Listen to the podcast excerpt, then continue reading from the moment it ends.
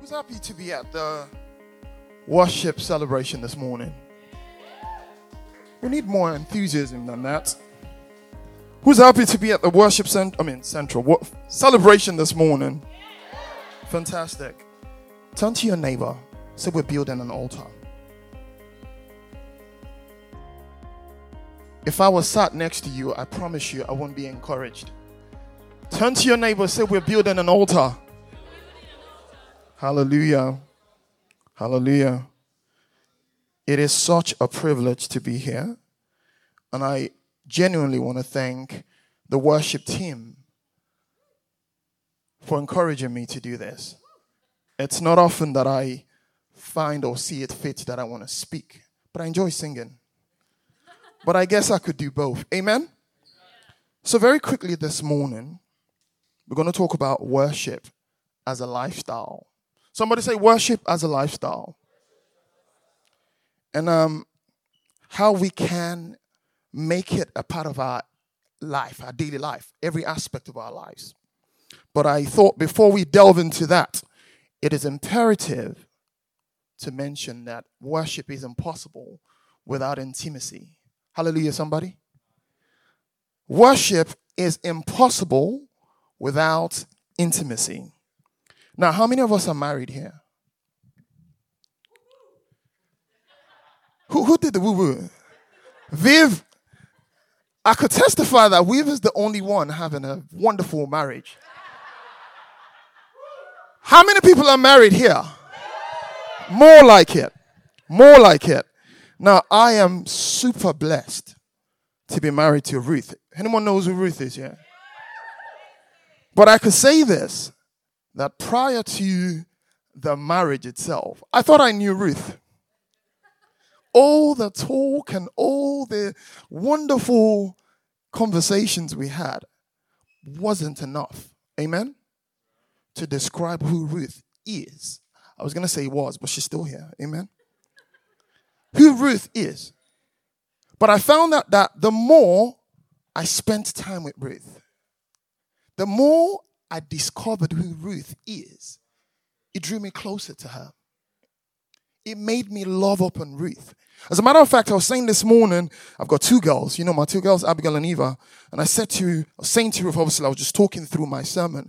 And I said, you know, when Ruth had my first girl, goodness gracious, I loved my wife. I didn't want to work. I wanted to be home all day. And then my, lo- my second girl said, What about me? I said, And you too, my darling. But the truth is, the longer I spent with Ruth, the more I spent time with Ruth, the more I corresponded, the more I got to know Ruth, the more I loved upon my wife. The more I was thankful to God that I said no to others. I know women always think they're the ones who say no. Guys say no too. And I was grateful to God that I also waited. Hallelujah. Very similarly this morning, friends, Proverbs 9, verse 10. Proverbs 9, verse 10 tells us, Fear the Lord. The fear of the Lord is the foundation of wisdom. The knowledge of the Holy One results in good judgment. And I'm going to share with us just five things. I mean, there are more you could look into, but there are five areas I'm going to focus on this morning that describes what a worshipful lifestyle looks like. I have found, and I'm speaking from my experience here, I have found that the more we discover about God, hallelujah, the more we become grateful. I personally have found that the more I, I realized how much He paid to rescue me, I am ever so grateful. Psalms 100, verse 4. Psalm 100, verse 4 encourages us to enter into his gates with thanksgiving and his courts with praise, being grateful for all that he has done. Who's thankful to God this morning? Who feels God's paid a price to get them here this morning? Hallelujah. A grateful, a heart of gratitude, hallelujah, is essential in a worship lifestyle we must continually, as children of God, And obviously, I'm speaking to us as though we are already in faith. We're not just coming into faith. I mean, Pastor Gaff's been doing a great job for the past year talking about mature. Hallelujah. So I believe I'm not talking to babes here. I'm talking to men and women of God. Hallelujah. A heart of gratitude is essential in a worshipful lifestyle. We must continually acknowledge God's goodness. God's goodness that Andres and Suzanne are leaving field. God's goodness that we can even host a worship central this morning, worship festival, worship celebration, whatever it is you want to call it. Hallelujah.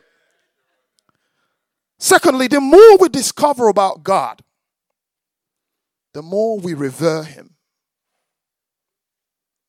Hebrews 12, verse 28 and 29. Hebrews 12, verse 28 and 29 tells us, Therefore, since we are receiving a kingdom that cannot be shaken, let us be thankful and so worship God acceptably in reverence and awe. For what? For our God is a consuming fire. Our God is what? You don't sound convinced. Our God is what? I don't know if you've ever been in a dark place where you feel there is no way out, and then God's just, you know, shines light through that dark area. I don't know if you've ever been in a very constrained area and you could see the silver lining. And that's because our God is what? We're going to move quickly. I know I'm watching my time too, so do pardon me if I run over, Emma. I have to apologize in advance. Amen. Thirdly, the more we discover about God, the more we become what? Obedient. Worship through obedience. Jesus says in John 14, verse 15, John 14, verse 15, if you love me, keep my commands. Obeying God, hallelujah, somebody. Obeying God's word is an act of worship. Do you know why? Because it brings him glory. Obedience to God's command is an integral part of a worshipful lifestyle. It demonstrates our love for Him and our desire to honor Him. Fourthly, the more we discover about God, the more we surrender ourselves to His divine will and power. Romans 12, verse 1 urges us to offer ourselves as living sacrifices, holy and pleasing. Some other Bible passages say acceptable, holy and pleasing to God as an act of worship. Friends, this morning, true worship begins with surrendering our lives to God.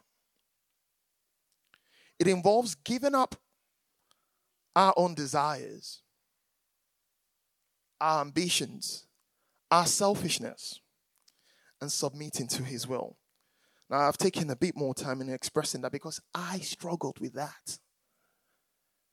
I struggled with it so much until God intentionally caused the friction in my trajectory in order for me to just stop. In order for me to stop and acknowledge this particular area, I struggled with it.